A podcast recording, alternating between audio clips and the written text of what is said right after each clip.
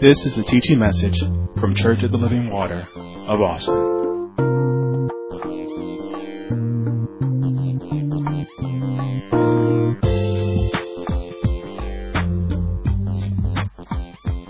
Amen. So we are um, have embarked upon a teaching entitled tonight uh, "The Table Is Set." And I don't know about you, but I was glad to be at the table this morning. And here we are once again at the table. I told you we should always, always be grateful when it's time to come to the table in our time here together, in your time alone with God, wherever His Spirit is and where His Word is going forth, that is where His table is set. So we need to always be mindful, always be mindful. So if you, if you think about it, if you think about it, even throughout the day, when God just speaks to your heart, you're at the table. It doesn't matter. Spirit of God in you, you have the Spirit of God, and He speaks to you the table is set. You know, one thing about God's table is that it never closes. It never closes. Right? So even in, think about our homes, you know, mama say, you know, the kitchen is closed. But God never says the kitchen is closed. It's always open. Always open. Isaiah chapter 55, we're going to start here. Do a little bit of review before we get into our new information. Isaiah chapter 55. And starting at verse 1, and the scripture reads, Ho, everyone that thirsteth come, ye to the waters, and he that hath no money, come ye buy and eat. Ye come buy wine and milk, without money and without price. And remember we said here that it's saying here that for all of those who thirst, just come. I don't care what, what God has for you, it costs no money. It's free. He has given us openly and freely all things to enjoy in him. And he says, come, no money, you need no, you don't need any money. Just come and buy and eat. Ye come buy wine and milk, the choice things. I told you not to get caught up with the, the, the uh, what's titled here, wine and milk. It's a representation of the choice things, the choice drinks, without money and without price. Wherefore do you spend money for that which is not bread, and your labor for that which satisfies not? Hearken diligently unto me, and eat ye that which is good, and let your soul delight. Hearken, eat, and let your soul delight. Incline your ear, verse 3, incline your ear and come unto me. Hear, and your soul shall live. And I will make an everlasting covenant with you, even the sure mercies of David. Behold, I have given him for witness to the people, a leader and a commander to the people. So here I told you in verses, in verse three, he's telling us and he's reminding us of the Davidic covenant that was prepared, uh, for, that God had prepared for David. And I told you in his house. And I told you that the Davidic covenant has been extended to us. All the Davidic, Davidic covenant uh, represents, it represents uh, David's house. He, God told him that he was, he was going to send the Messiah out of his house. So it represents his house. And that who, that God was sending the, the Messiah and the Messiah was going to be the king over his kingdom. He was going to establish his kingdom, eternal kingdom, and he was going to sit on the throne. Sitting on the throne, I told you, was just his authority. That means he's going to sit on the throne and that he is going to rule over that throne forever. And the Davidic covenant is, has been extended to us because as we accept Christ, as we accept his call to salvation, I remember I told you, Isaiah chapter 55, this was a call to the people to come unto God. And so as we accept that call, the Davidic covenant has also been extended to us and we are now, if we accept it, we are now part of God's house we are part of his kingdom where he rules and he reigns. So that is what the extent of the Davidic covenant, how, what that means to us now, is that we are a part of God's house. That we are a part of his kingdom and that we are a part of the kingdom where Christ sits on the throne, rules and reigns.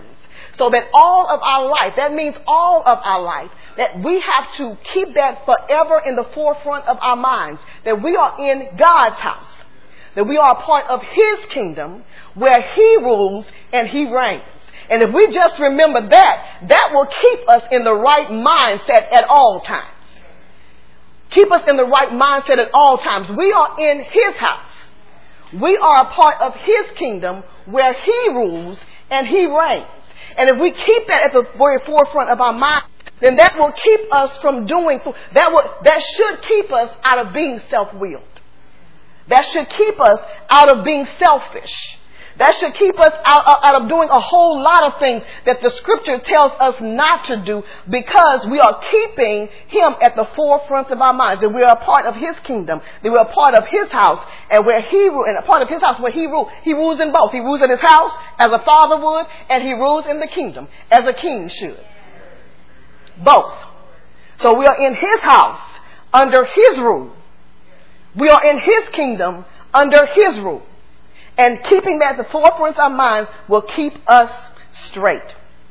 I told you that the blessed part about being in God and the kingdom of God is that He has already, just because of that, He has set a place for us at His table.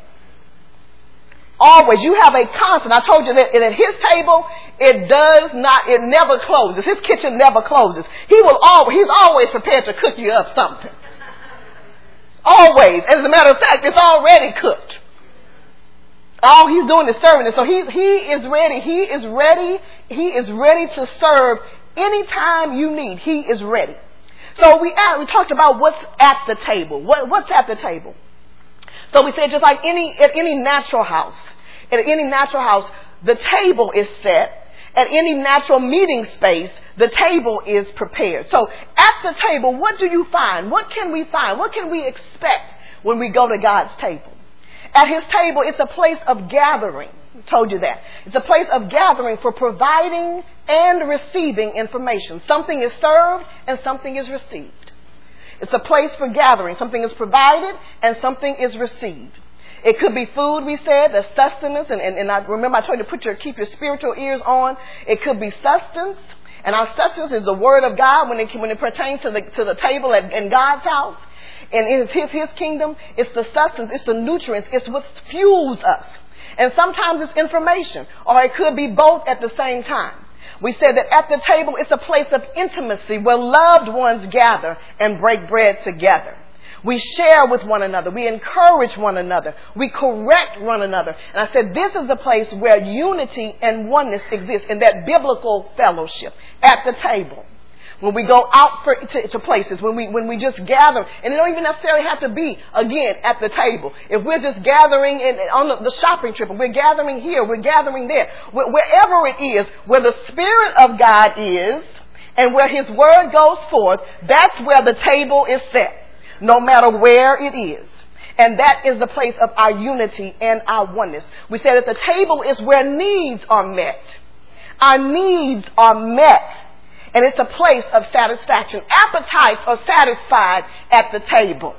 Anything that you need is satisfied. Your thirst are quenched daily at the table. Even, I remember saying, even two or three times a day or, or uh, uh, more than that, whenever you have a need, God is there and He meets the needs and He satisfies us with great, with good things. We said that the table is where direction is given and direction is received. Plans are shared. God shares His plans with us. Hallelujah. He shares His plans with us when we come to the table.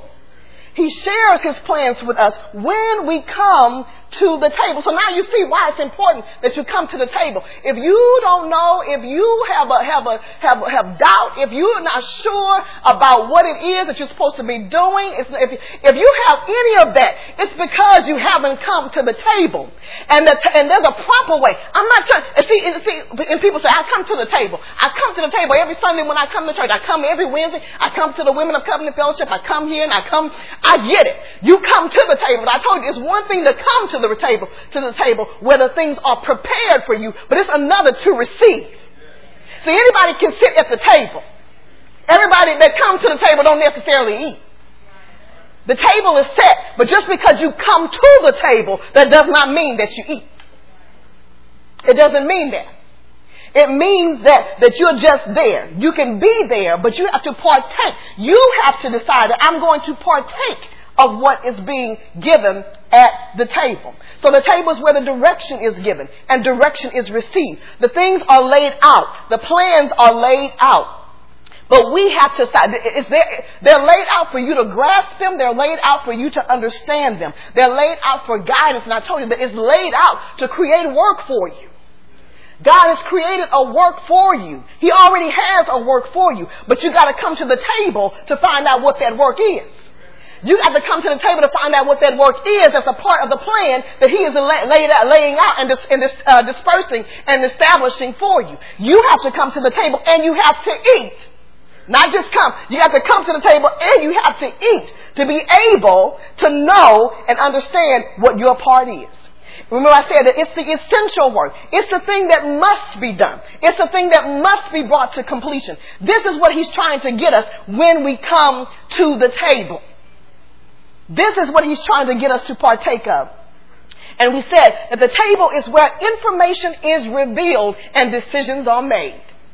Information is revealed and decisions are made. You have a decision to make when revelation is given and it's pre- presented. You have the choice then to accept it, to reject it, or to modify it. You have that choice. It's up to you what you do with the information that's given. It's up to you what you do with the food that's given to you at the table. You know, people play over it. They don't eat half of it. They do all of that. They eat some. They eat don't eat. You have to. You are deciding at that point. I'm accepting. I'm rejecting, or I'm modifying. That's what you're deciding. You're deciding if I need a little more season. This just don't taste right. I need a little something more. You're deciding that. Keep it spiritual because God has already, look, God, God, what God has cooked up, you don't need to doctor it up. No salt needed, no pepper needed, no nothing, no hot sauce, no nothing is needed. What God has for you is already set and it needs nothing extra. So when you decide you want to add something to it, when you decide you want to take something, that's you modifying. That's you. That's your modification process. It's not. It's not. Listen. It's not. It's not what I. It's not. It's not the taste that I want. It's not the taste that I want. It needs a little something. But God's word and God, what God has for you, it needs no doctoring up. You need to take it just like it is. I remember my, my grandmother used to give us castor and she would put a try to put a peppermint. in it. Listen, just just give it to me. I'm just gonna take it. I'm gonna take it. I'm gonna get it over with. Just take it as it is. Just take it as it is, and you'll be okay. And guess what? That castor was good because it kept me from from things. It kept me from things. When we partake of what God has on His table, it will sustain you, it will keep you, it will give you what you need and keep you from things that you don't need. But you gotta be able to accept it at His table. Accept it the way He's giving it. You gotta accept it the way, the way that He's giving it. We said that everything that is needful, everything that is beneficial and essential is provided at his table. And the same is true for, for the table in God's house, in his kingdom. Everything is already set. Listen, everything that you need is found at the table that he has prepared. The fruit of the Spirit is at the table. The fruit of the Spirit is at the table. Love, joy, peace is at the table. His grace and His mercy are at the table. His grace and His mercy are at the table. Your purpose and His plan for your life are at the table. The purpose and the plan He has for your life is at the table. The answer to your question is at the table. The answer to any question that you have, it's at the table. Abundant pardon is at the table. Abundant pardon is at the table. Those who are ashamed, we talked about the, the things, things that we've done and all forgive. We talked about forgiveness. You've forgiven yourself. You go, all of that is found at the table. Great pardon is found at the table. Great pardon is found at the table. The seed for the sower is at the table. Oh, listen to that because this is what we, listen, we're going to get into some more about that tonight. The seed for the sower is found at the table. In this time of our rise and build, in this time of our restoration of the next generation, in the time of the building of our walls, the seed for the sower. If you're desiring to sow some seed, guess what? The seed that you're desiring is at the table. So if you're desiring to be a sower, you need to go to the table. The seed for the sower is at the table. Bread to, to the eater is found at the table.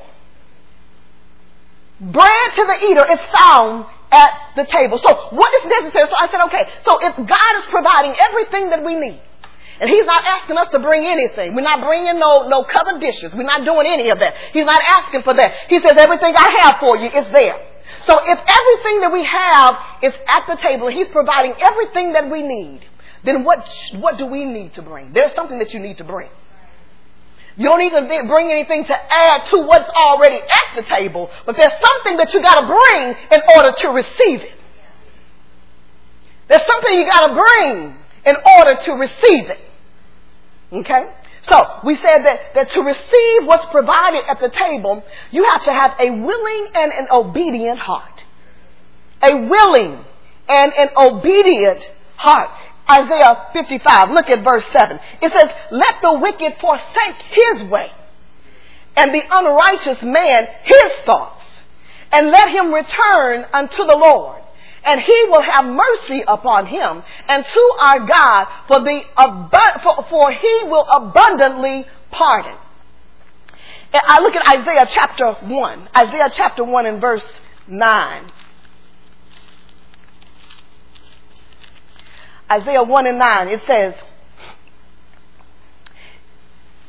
Except the Lord of hosts had left us unto a very small remnant, we should have been as Sodom, and we should have been like unto Gomorrah. Hear the word of the Lord, ye rulers of Sodom. Give ear. Am I in the right place? Oh, I'm sorry. Not one, not nine. 19. Isaiah 1 and 19. It says, if ye be willing, here we go. If ye be willing and obedient, ye shall eat the good of the land. If ye be willing and obedient, ye shall eat the good of the land. What is willing? What does willing mean? See, you know, sometimes we, we, we confuse some things. So we may have a desire, and this, you know what, there's no, there's no doubt in my mind, no doubt in my mind that we at Church of the Living Water, that we love God. I have no doubt that we love God. I have no doubt that we desire to do what God wants us to do. I have no doubt that we have that desire. But some of us lack the will. See, there's a difference. You may want to. I want to. I really, I want to. But the will is that means that you have to get rid of your will and you have to be, you have to get rid of self will and you have to pick up God will.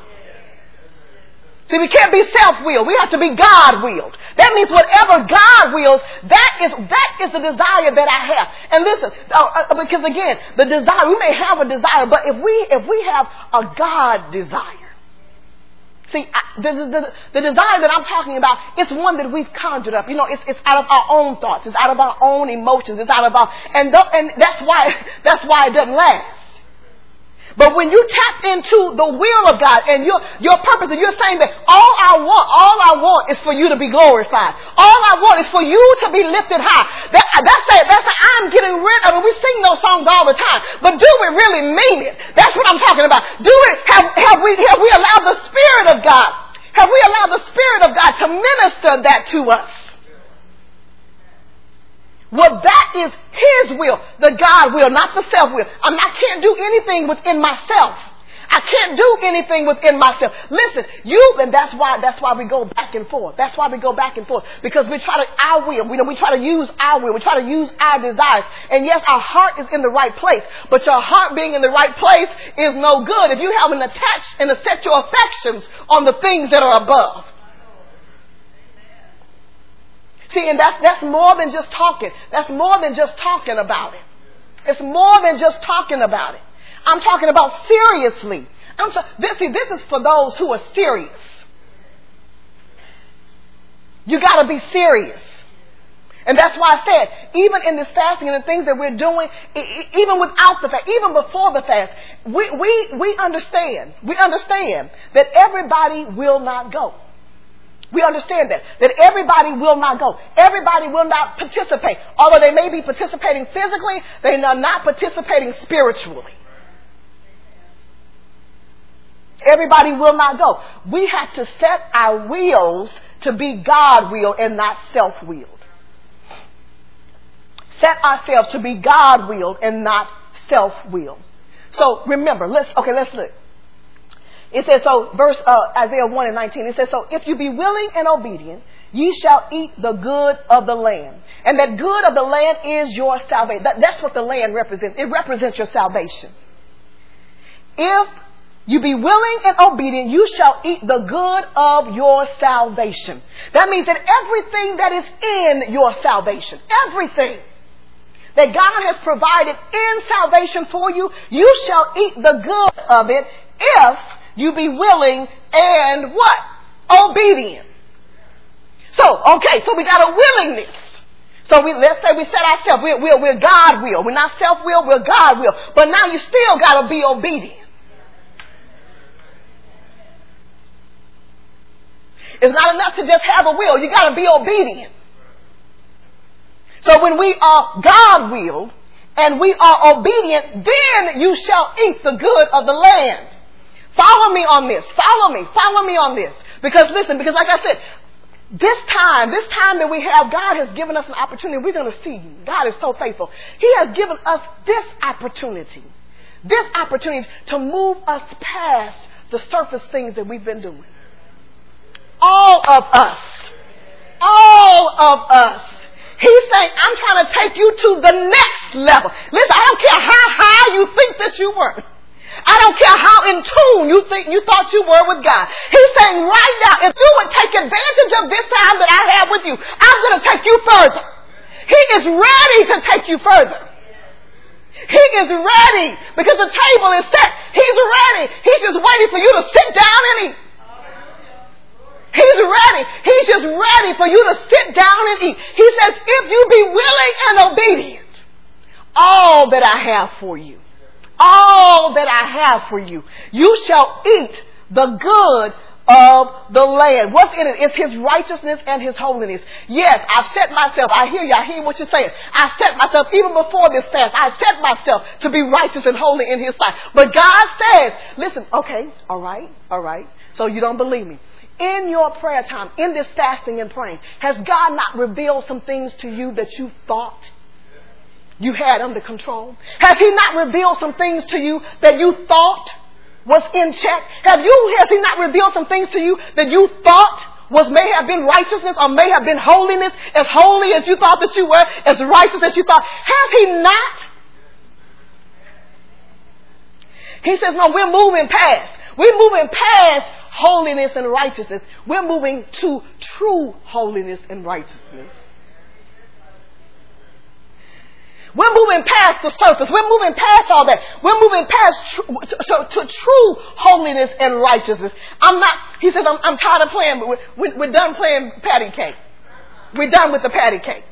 We're done. We're done with the elementary stuff. We're done with the kindergarten stuff. We're done with the coloring. We're done with the naps. We're done with that. We're moving on to the college level, so to the to the, to the PhD level. That's that's where I'm trying to take you. I, it's time. Get, we need to get out of the elementary. It's time to move into the PhD. The, the PhD form. That's that's where we need to be. He says, if you would take advantage of this time, if you would just take advantage of this time, you are going to see me move miraculously. You're going, you are going to experience me like you have never experienced me before. And that alone, that alone, it is going to push you to more hungering and more thirsting. He says if you do it right, this is going to push you. Our pastor's talking about after this, we, we it's, it's, it does not stop, right? Because we have to have, we have to have a fasted lifestyle. He says that you won't have a problem with that. You won't have a problem with the fasted lifestyle if you would just do this correctly. You're gonna want to. You're not gonna, nobody's gonna have to prompt you. And look, I don't know about you. I don't know about you, but this is my first, this is the first fast that I've done for this extent. I've never done a 31 day fast. Never. I've done a one day, I've done a three day, I've done a seven day, I've done a two week, I've done a 21 day. I've never done a 31 day fast. But see, and even in that, he's trying to tell me, listen, we are extending, we're pushing, we're stretching, we're, we're, we're stretching. Because where I'm trying to take you, I need, I need, I need you to have, I need you to have a little something extra. I need you to be, I need you to be in a better place. I need you to be in a better place than what you were before. He says, I need you to be in a better place than what you were before. For the heavy lifting for the building of this wall, for the heavy lifting that's coming forth. He said, I need you all to be in a better place. He said, you were doing good. You were doing good. You were doing all right. You, you were all right. But he said, no, I, I, need you to, I need you to, I need you to move from that. He's moving us, church. He's moving us. He's moving us. No eye have seen, nor ear have heard what God has in store for those who love him. He says, this is the time to show me that you love me. Because as you come to the table and you receive of me and you will, willingly come and obey as you continue to thirst and you uh, continue to hunger after me and I see that change in you, well, he says, this is going to show, this is to prove your love for me. This is going to prove your love for me. Listen, just, just, just hear all I'm saying. You at the table. You're at the table. You're at the table. Just receive what he has. Be willing and obedient and just receive what he has. Hebrews chapter 4. Let's turn there. Hebrews chapter 4. Let's look at verse 12.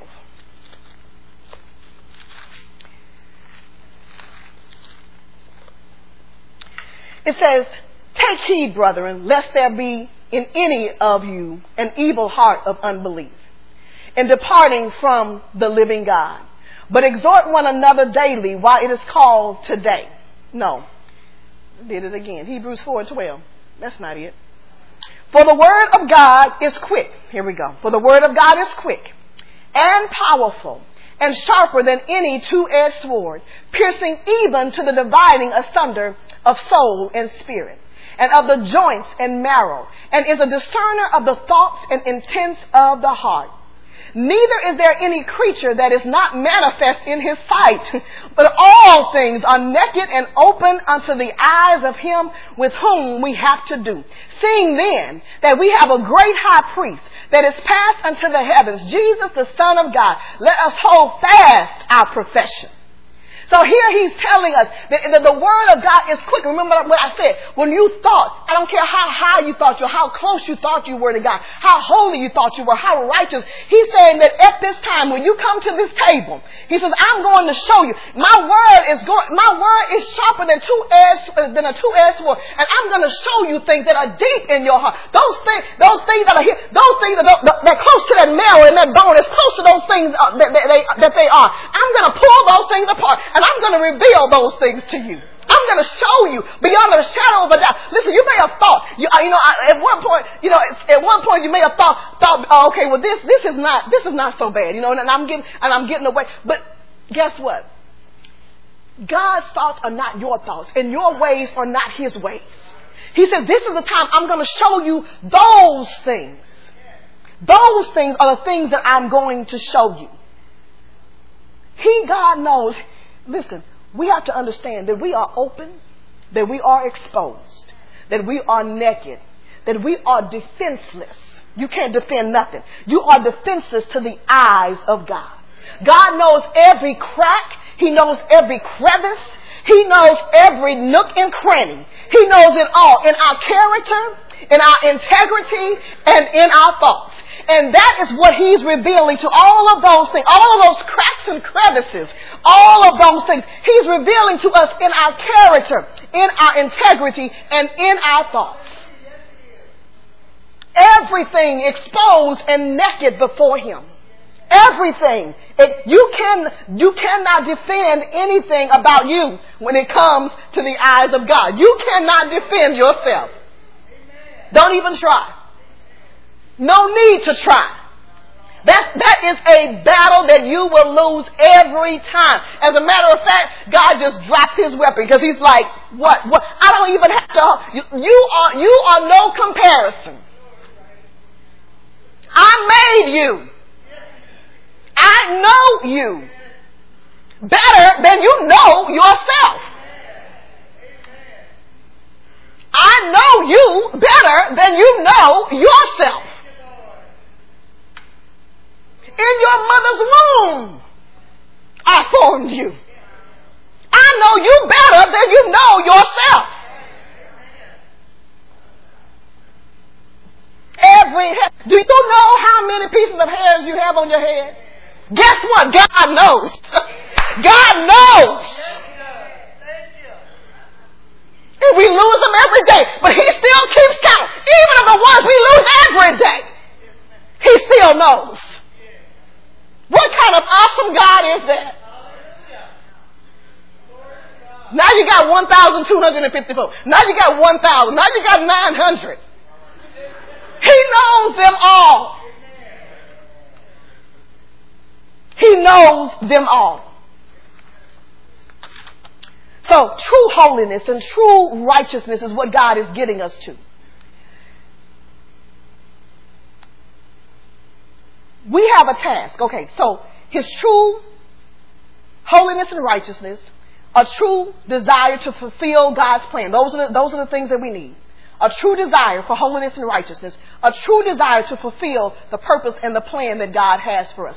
In that, listen, in that, we need to understand the, the, the, to fulfill the purpose and plan that God has for us. We need to understand that we have to have, and we've been hearing this, that the Word of God has to meet our faith, and that also means that it must meet a soul and a heart with the proper motives and thoughts towards God. Thought, the thought he, that we need to have towards God. It's who He is. We have to have the proper thoughts and the motives towards others. We need to keep in mind that they are His people. We need to keep in mind who we are towards ourselves. We have to have the proper motives, the proper thoughts towards ourselves, who we are not without Him. You have to have the proper thoughts. You have to have the proper motives towards God, meaning who He is. You need to be aware of who He is. You need to be aware of who others are, that they are His people.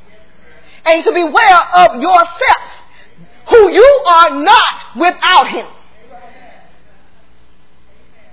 This is what you need to bring to the table. This is your, to fulfill the purpose and the plan of God. These are the things that we need to keep in mind. God has placed each and every one of us in the body as He has seen fit. Listen, this is a natural example, real quick. A natural example of something specific, what I just said. We sometimes we don't respect what God is doing in other people. Sometimes we don't respect what God is doing in other people. Here's a natural example. So we had our, our, our, our September 1st, we had our, our, our dinner. And we had an order. Everybody RSVP'd. Everybody chose what they wanted. Right? We wanted chicken. We wanted meatloaf. Everybody did.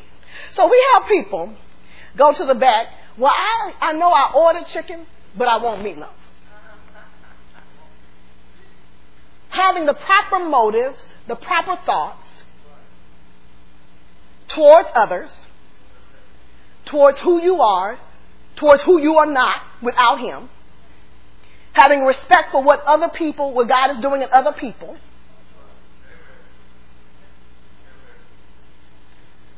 You didn't care about what somebody else ordered. You were going to take their order because you want to change yours. That's a natural example. But guess what? If you're doing that naturally, you have no regard for people naturally like that, And see, we don't think of, we, and we don't, see, and we don't, we're, in but, you know, we didn't think that was, you know, I saw it there. I thought, you know, it could be they had extra. You don't know what they had. You order something. But you are coveting what somebody else has. And we do that in, in the in the word. We do that with we do that with our gifts. You're coveting what somebody else has. No, you whatever God has given you, that's what you have. Because it's part of His purpose. It's a part of His plan. God has set us all in the place, in His church, in His local body, as He has seen fit. And we can't disregard what God is doing in somebody else's life. We can't disrespect what God is doing in somebody else's life.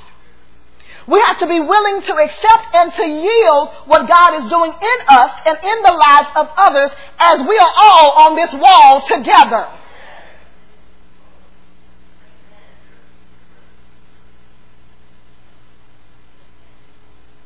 I know. See, that small, that small, and, and Minister uh, Hill talked about this. It's some, it's some, the small thing. We, we forget about the large thing. It's the small thing that shows our heart. That shows our hearts. And we think it's a small thing, but that shows your heart. Guess what? Some of the people did not even get a chance to eat because we have people going back for seconds. Not only did they want their portion, but they wanted somebody else. Lord, just give me all. I want, you know, I, I know what I, I know what you gave me, but I know I need, I want some more. I need some more. And somebody didn't even eat.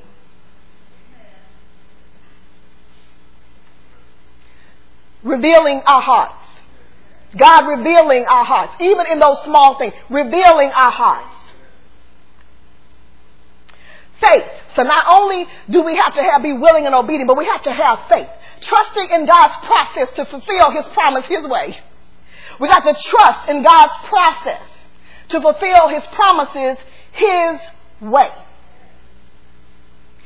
His ways are not our ways. In Isaiah, and we're not going to go back there, but Isaiah 55, verses 8 and 9, it says that His ways are higher than our ways, that His thoughts are higher than our thoughts in Hebrews chapter 4, and Minister Hill talked about this morning, Hebrews chapter 4, verses 2 and 3. It says that we have to mix our faith. Mix our faith with the word. For it to profit us. You gotta mix faith with the word. For it to profit you. None of God's promises come to those who don't believe. Period. None of God's promises come to you if you do not believe. Period. At some point, you just got to take him at his word. At some point, you take him at his word, you trust and you obey, and then you will experience his goodness and you will eat the good of the land that he has already prepared. You got to trust him. You got to obey. Isaiah chapter 55. You have to have a hunger and a thirst. You have to have a hunger and a thirst. And we're just about where I really wanted to be. Isaiah chapter 55. Let's look at. Um,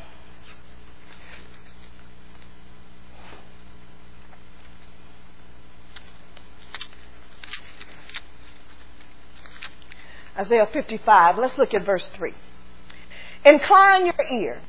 55 and 3. Incline your ear and come unto me. Hear and your soul shall live, and I will make an everlasting covenant with you. Verse 6 Seek ye the Lord while he may be found. Call ye upon him while he is near. To hunger. So to hunger means to crave ardently and seek with eagerness. That's a hunger. To hunger means that you should crave. That's a, that's a, an ordinate crave. And that means to seek with eagerness. It means to seek with eagerness sustenance. That means nutrition, fuel, food that sustains, that keeps, that nourishes, and that strengthens. When you are hungry naturally, you are seeking. Your body is craving that which will sustain you, the nutrition, the food that will sustain you, that will keep you, that will nourish you, and that will strengthen you. When we thirst, that is to want for and eagerly long for that which refreshes and supports and strengthens. A thirst. We want, when we, when we say that we're thirsty, we need our mouths to be refreshed. We need that support. We need that, we, we need, we need that support. We need that strengthen. You can't go very far, very long without water. You need that. If your body is craving it, that means that you are in dehydration. Your body is craving. You're already in dehydration if you're feeling that way. You're feeling thirsty. So that's a want, and that's an eating, that's a long for a refreshing. In John chapter 6, let's look at that. So keep that in mind. A hunger is to crave, a thirst is to want and eagerly long for. John chapter 6. Let's look at John chapter 6.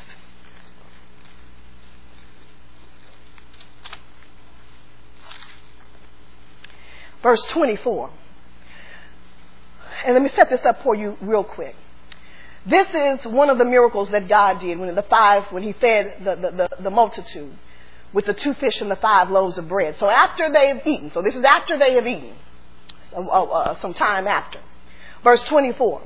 When the people therefore saw that Jesus was not there at the place where they had eaten, neither his disciples, they also took shipping and came to Capernaum seeking for Jesus. They were seeking for him. And when they had found him on the other side of the sea, they said unto him, Rabbi, when camest thou hither? Like, why did you leave? Why are you here? Why did you leave? Jesus answered them and said, Verily, verily, I say unto you, ye seek me not because you saw the miracles, but because you did eat of the loaves and were filled.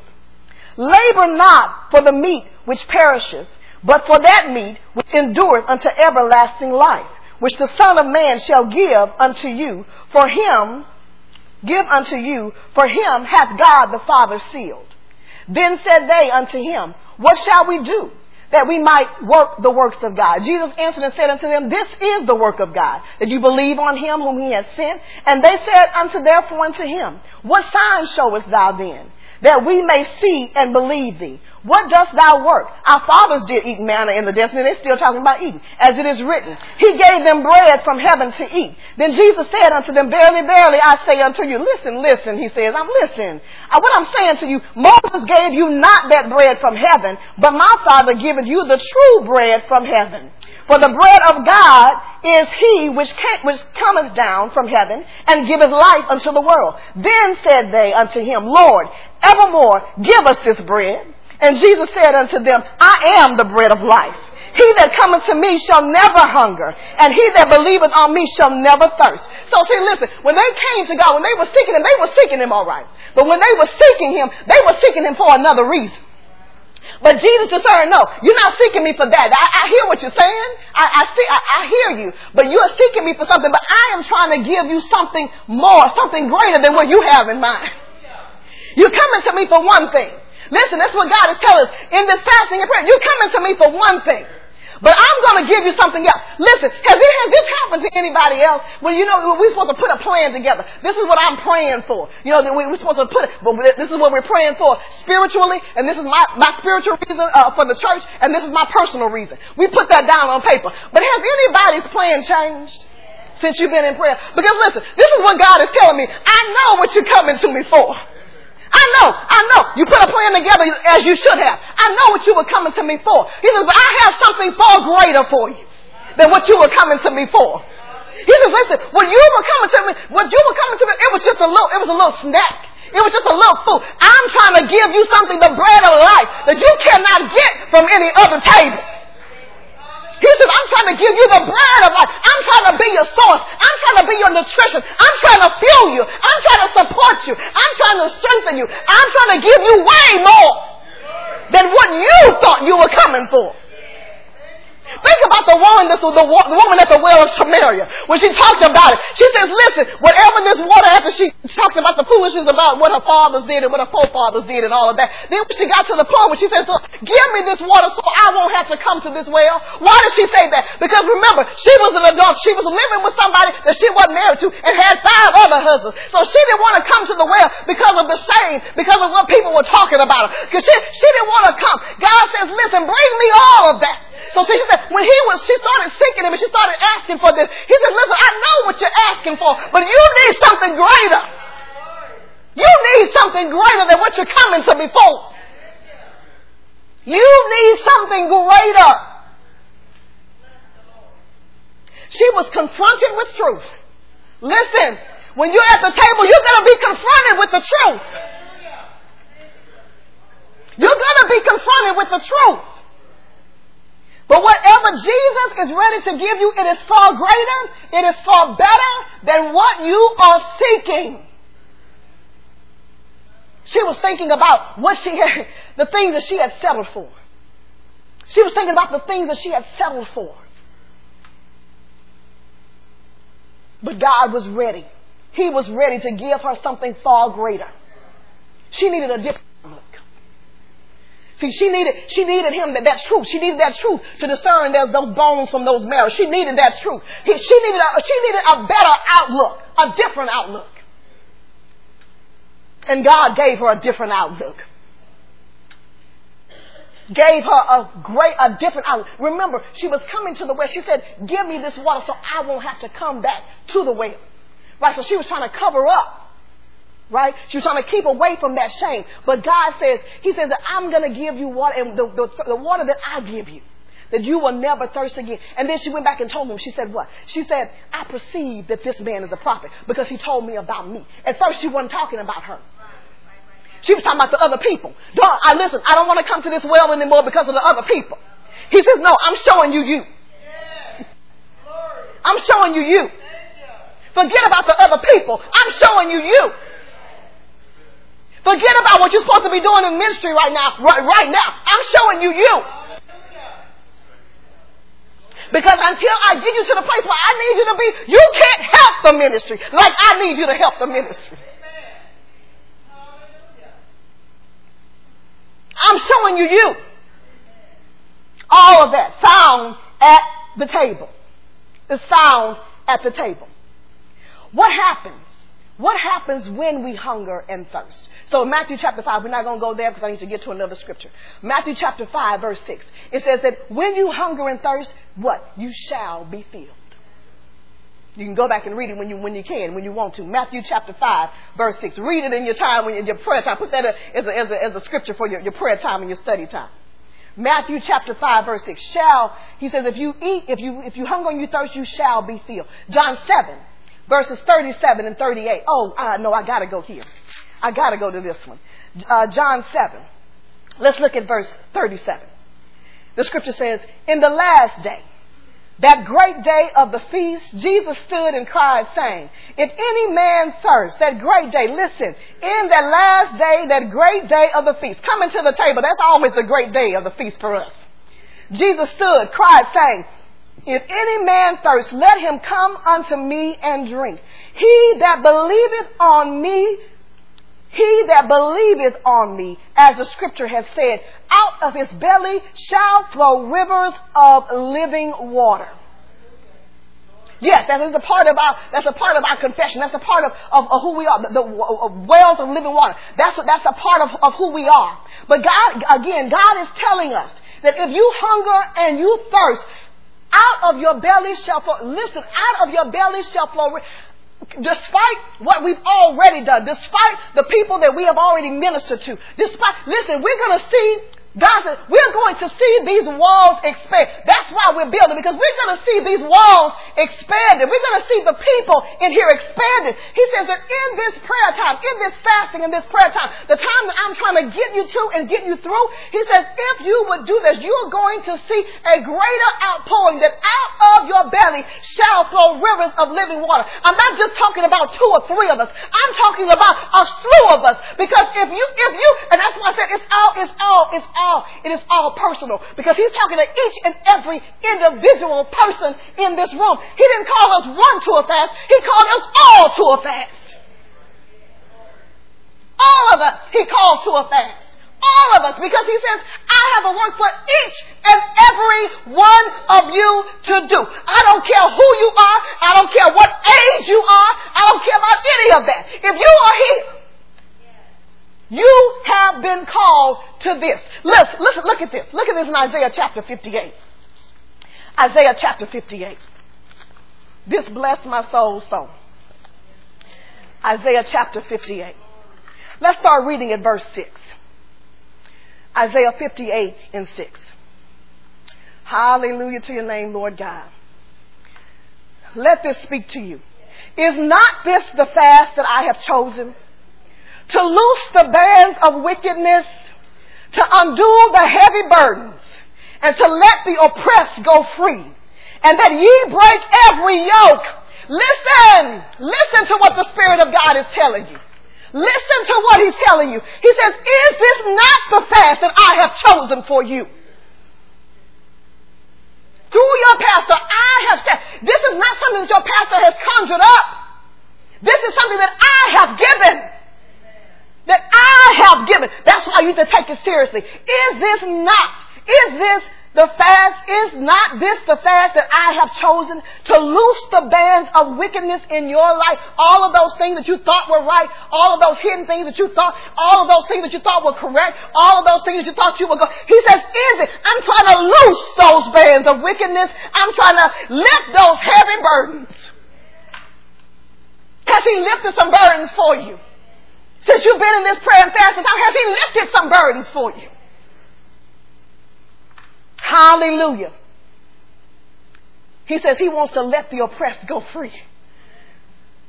He wants to make you free indeed. He wants to make you free indeed. Let the oppressed go free, that ye break every yoke. He wants you to break every yoke, every chain. It is not to, to deal thy bread to the hungry, and that thou bring the poor that, uh, that, that are cast out to thy house. When thou seest the naked, that thou cover, and that thou hide not thyself from thine own flesh, then shall thy light break forth as the morning, and thine health shall spring forth speedily, and thy righteousness shall go before thee. The glory of the Lord shall be thy reward. Then shall thou call on the Lord, uh, the Lord shall, and the Lord shall answer. Thou shalt cry, and he shall say, Here I am. If thou take away from the midst of thee the yoke, the putting forth of the finger, and speaking vanity, and if thou draw out thy soul to the hungry, and, and satisfy the afflicted soul, then shall thy light rise in obscurity, and thy darkness be as the noonday, and the Lord shall guide thee continually, and satisfy thy soul in drought, and make fat thy bones, and thou shalt be like a watered garden and like a spring of water whose waters fail not. He says, I've called you to this fast. I've called you here for a reason. We're trying to get to break those yokes. We're trying to break those chains. We're trying to loose you. You need to be loose, right? Why? Because you need to be able to give to the hungry. You need to be able to feed the poor. You need to be able to minister to the needs of others. And as you do that, and as you continue to come to me, I will give unto you continually. He said, you're going to bring, be as a spring of water. He said, you're going to be fresh. You're going to be as a water garden. And you know, a water garden, it's pretty to look at, but it supplies everything that you need. He wants us to be a supplier. This is what he's calling us to. This is what he's getting us to. These are the walls that's being built. I don't want you to consider. I know we said so. So God is doing. There's three. There's three things that He's doing, right? So that He's He's uh, uh He says that, that we're establishing a church. He says that that we are being wall builders. He says that we are restoring the next generation. But guess what? All of those those three are not. Uh, they're not working independently. They're working simultaneously. Listen, if we are, if we are building walls, if we are, no, if we are establishing the church, in order to establish the church, we have the foundation. In order to establish the church, we got to have the walls. In, in, in, establishing the church, you have to have the next generation to help establish it. All three working together. What do the walls do? The wall protects. The wall keeps things out that shouldn't come in. The wall protects those who are inside. That's why we are building. That's why it's important for us to restore the next generation. Not just to help establish the church, but in the wall building. Because as we do that, we are protecting one another. Listen, that's why we're going to get, God, God is going to show us in all this time. And when He gets us through all this cleansing process and what we need to do, He's going to show you gifts. He's going to start to show you gifts. I think the Lord is, this, this is where He's going to take us. That's going to be his next step. Because he needs to show you the gift that he's given. All of the protectional gifts, all of those gifts, he's going to show you what your part is. Because that's part of the protecting.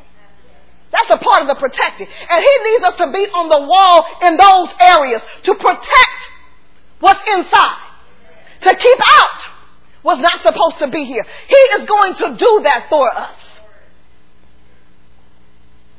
It's all a part of what God is doing. It's all a part of His plan. He says that all I need for you to do is just come to the table and eat. He says all I need for you to do is have a hunger and a desire and a thirst. You got a hunger and you have to desire and you have to thirst. You have to hunger, you have to desire, and you have to thirst. So if it is necessary to bring to God's table willingness and obedience, if it's necessary to bring to his table faith, if it's necessary to bring to his table a hunger and a thirst, then how do you develop what's necessary to bring to the table? In these last 15 minutes that I have. How do you develop what's necessary to bring to the table? A, you have to renew your mind.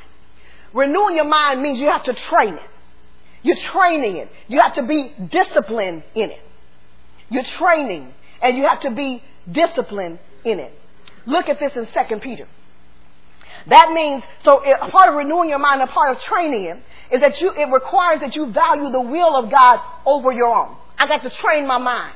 I'm training my mind. I'm disciplining my mind to say that what the, that I'm placing a greater value on the will of God over my own.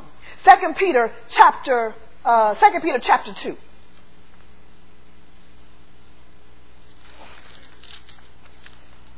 Second Peter chapter 2. Let's look at verse 4. For if God spared not the angels that sinned, but cast them down to hell, and delivered them into the chains of darkness to be reserved unto judgment, and spared not the old world, but saved Noah, the eighth person, a preacher of righteousness, bringing in the flood upon the world of the ungodly, and turning the cities of Sodom and Gomorrah into ashes, condemned them with an overflow, making them an ensample unto those that after uh, unto those that after should live ungodly, and delivered Lot, and delivered just Lot, vexed with the filthy conversation of the wicked. For that righteous man dwelling among them, in seeing and hearing, vexed his righteous soul from day to day, and with their unlawful deeds. The Lord knoweth how to deliver the godly out of the temptations, and to reserve the unjust unto the day of judgment to be punished. But chiefly them that walk after the flesh in the lust of uncleanness and despise government, presumptuous are they, self-willed. They are not afraid to speak evil of dignitaries. So here he's telling us, if it's true, if it's true that Noah preached that word, he preached the word, listen, but he was, it, uh, valuing the will of God over your own, it requires that you not be selfless, that you not be selfish. It requires selflessness. Noah was selfless. He was not selfish. He not only preached, he, he did what God told him. He built the ark, but he preached the word of God. He preached the word. It wasn't just about him, his soul being saved. It was about others being saved. He was trying to get them there. Now they didn't want to listen, but he was trying. He was trying. He was taking on his will. He could have very well said, I'm going to build this ark like God said. We're going to get it, me and my family, and to, until heck with everybody else. He could have said that. But he, it was not about his will. It was about God's will. He was desiring what God wanted, he wanted. I am here not to do my own will, but to do the will of my Father and to be governed by my King. I am only here to do the will of my Father and to be governed by my King. Valuing the will of God, it also requires sacrifice. Giving up the lesser for the greater. Here he says, I delivered just Lot. So yeah, Lot Lot stayed longer than he, than he should have. He vexed his soul. Listen, we stay longer in sin and, and, and in things that God is trying to get us. Listen, how many times, this, you know what, sometimes, some of these things that God is revealing to us that we, and some of them we already know. Some he's revealing some hidden things, but some of it is already, that, he, that we already know, that he's been trying to get us to get rid of. We've been holding on to those things for some years. Just like Lot stayed in this land too long, and he vexed his soul with that. He says, but God is saying, he says that if, now this is, the, now the, this is the crucial time. This is a crucial time. In this fasting and this praying time. He says, if you were just to get, I don't care how long you've been in it. If you were to just give it to me now, this is a crucial time. Verse 9. The Lord knoweth how to deliver. He knows how to deliver the godly out of temptations. You are godly. I'm not saying that you're not. He says that I'm trying to deliver you. Lot was godly. But he was caught up in some things and some things of this world. He had, he had his eyes focused on the money that he could make in this city in Sodom and Gomorrah. He allowed all of those things to vex his soul. He, he vexed his soul by staying there because he wanted all of these things that, that he could gain. He saw the, he saw the benefits of it. Sometimes we see the benefits of things that God is trying to get rid of in our life. Self-willed. Instead of saying, no, this, God, if this, if you don't want this, then I don't want it. Being God will. If you don't want it, I don't want it. Regardless of what I think is valuable in it. We have to exchange the lesser for the greater. Prayer and fasting. So, how do you develop what's necessary to bring to the table? You need to renew your mind. You renew your mind by valuing the will of God over your own. And that means being selfless. That means sacrificing. B, it requires fasting and praying. Because fasting and praying, it reveals the need for our dependency on God. And it encourages and strengthens the need for dependency on God. It reveals our need, our dependency. It reveals the need for our dependency. And it encourages and strengthens the need. So as we start our life, so, so, so, so this, this is it. This time, and I stated this before, this time of your fasting and praying is going to help you. If you have not had a true desire, if you have not, not had a thirst, let me put it that way, if you have not had a thirst and a hunger for prayer, a thirst and a hunger for fasting, the benefits that you have seen is going to bring you to a place of hunger and thirst. Listen, it's because we have starved our bodies of the things that bring us pleasure. It's when you starve your body of the things that bring you pleasure it helps to facilitate a hunger for something else. When you starve your body of the things that it norm, that normally brings it pleasure, then you are facilitating a hunger and a thirst for something else. Let that sink in. When you starve your body of things that bring it pleasure, you are helping to facilitate a hunger for something else. This fasting and this praying, it helps us to be more intentional and focused when seeking God. It helps us to hear better, but it helps us to be intentional. It helps us to be intentional on focusing on Him. It reveals to us, look, look, look at this in Jeremiah chapter 8, uh, 16. Jeremiah 16.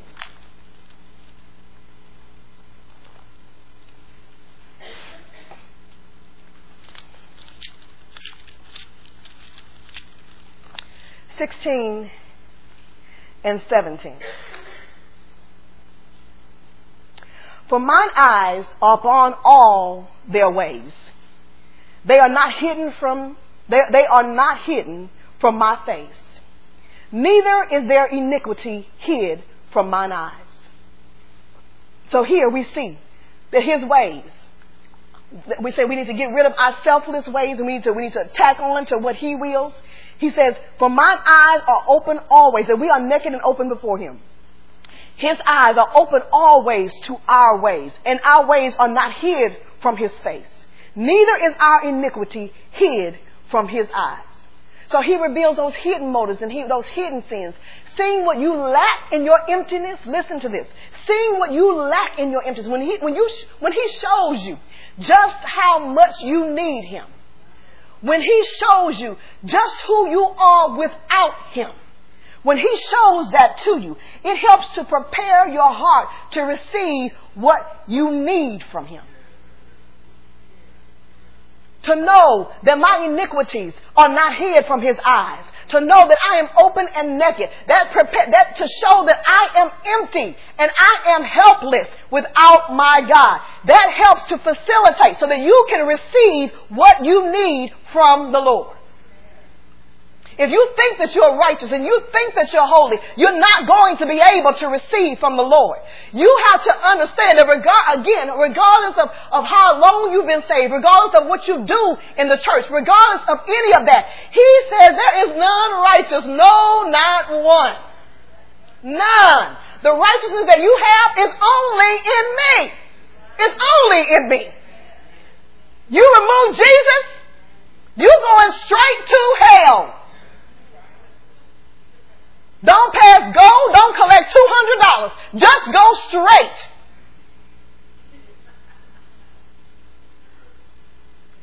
Nothing is hid from him. He strengthens us. This prayer and this fasting, it strengthens us for temptations and trials that lie ahead. Think about Jesus. Think about when he was in the, he, he, fasted for 40 days.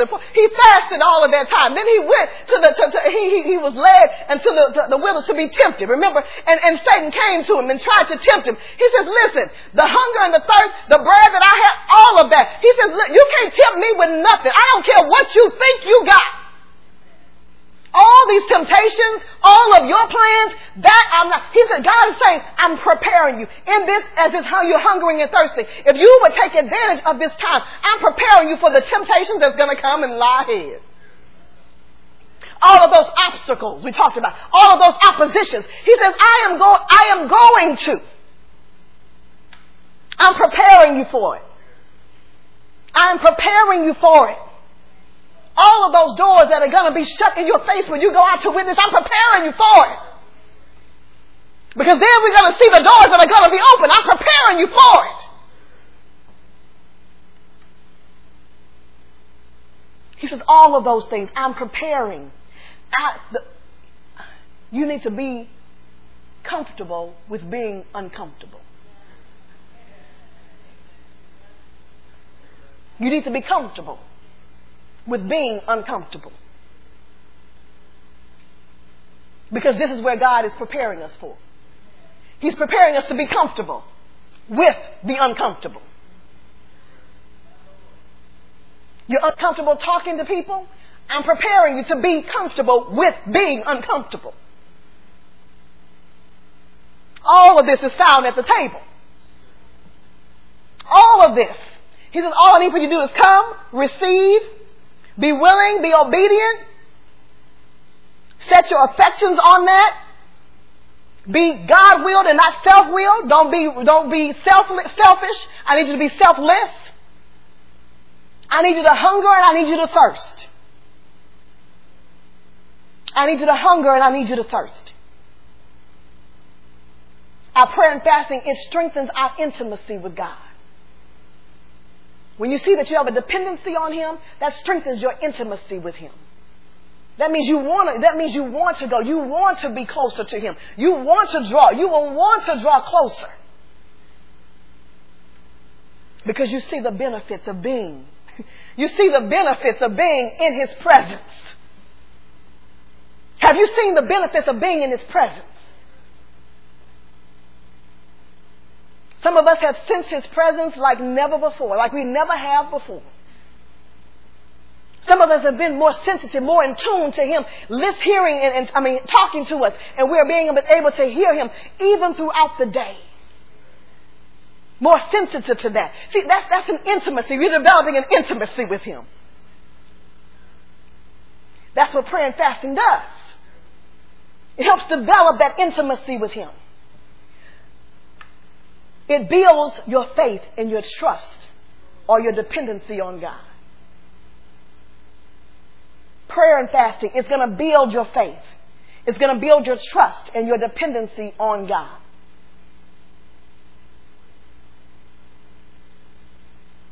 Why? Listen, part of this, as I close. Some of us probably never thought. Anybody, is, is anybody the first time ever, ever fasting? No, no, I mean fasting, period. I know when I said, anybody ever fasted for, this is your first time fasting. Okay. Your first time, your first fast. So you probably thought in your mind, oh my goodness, I don't know if I can do this. Right? Especially if you're a meat and potatoes person. I don't know if Jeffrey is like, uh, like, um, uh, Tathier is, because Tathier, he loves meat. Okay? So, yeah. So if he's like that, he probably thought to himself, there is no way. If I've never gone without meat, or whatever it is, I've never gone without this, I've never gone without candy. I don't know what that is. To put that, to just say I, am not going to do it. Right? So, so then you have, again, faith, prayer and fasting. It, it helps build, it helps build your trust and your faith in God. So now he's going to have to depend on God for that. He's like, Lord, I don't know. I don't know about this. I don't know. I don't know. I'm not sure if I can do this. But I'm going to trust you. I'm going to do it. I'm going to do it. And I'm going to tr- I'm going to have to trust you to get me through this because I can't do this by myself. So I don't know if you if you felt that way. You know, like God, God, I, I, so, and some people, uh, and here, and it goes to the other extreme. I haven't had a craving for all those things that I've put aside. I haven't even had a craving for them. Haven't even desired them. Why? Because our trust and our dependency is on God. We've switched focus. Now you realize, yes, I can do without those things. I can do without them. I can do without them. My trust. My, you know, if it wasn't for God, there's no way, if it wasn't for God, these cravings, I mean, the, the cravings that I would have, uh, that I'm not having, I know that that's God. I know that it is. Why? Because he says, is this not the fast that I've called? You know what? I don't know about you. And, I'm trying, and, and, not, and not that I'm not that I'm um, you know doing this fast for for to, to lose weight or nothing like that. Because if I had, if I really had the will to do it, I could have done it without right to lose a to lose a few pounds or lose a few inches. I could have done that if I had the will to do it. I have a desire, but not a will, because when you set your will to it, you're going to do it, right? So I, there are things that I could I could have been doing, but but I, you know, and I, you say it's hard. You know, it's hard to exercise. It's hard to do this. It's hard to get rid of this. It's hard to do. It's hard to do. It's hard to do that. But now that I'm fasting and praying, all those things that I was saying in my mind that it was hard to do, I'm not doing. And it's not hard to do, but it's because of the reason. It's because of the reason. Not that, not that losing or shedding a few pounds is not a good reason. I'm not saying that at all. But what I am saying is that I had to, it had to be God's purpose for me. It had to be God's purpose for me to say, okay, I'm doing this. It's crazy. That's a lack of self-discipline. That's a lack of self-discipline. That's crazy that God has to call a fast for me, for me to be able to put down some things that I know I should have been putting down anyway. But all I'm saying is, is that you know that it's God. Your dependency is on God to sustain you and to keep you because you, we're receiving bread like no other. We're receiving bread like no other. We're receiving drink like no other. Because God is a sustainer. Amen. Stand to your feet.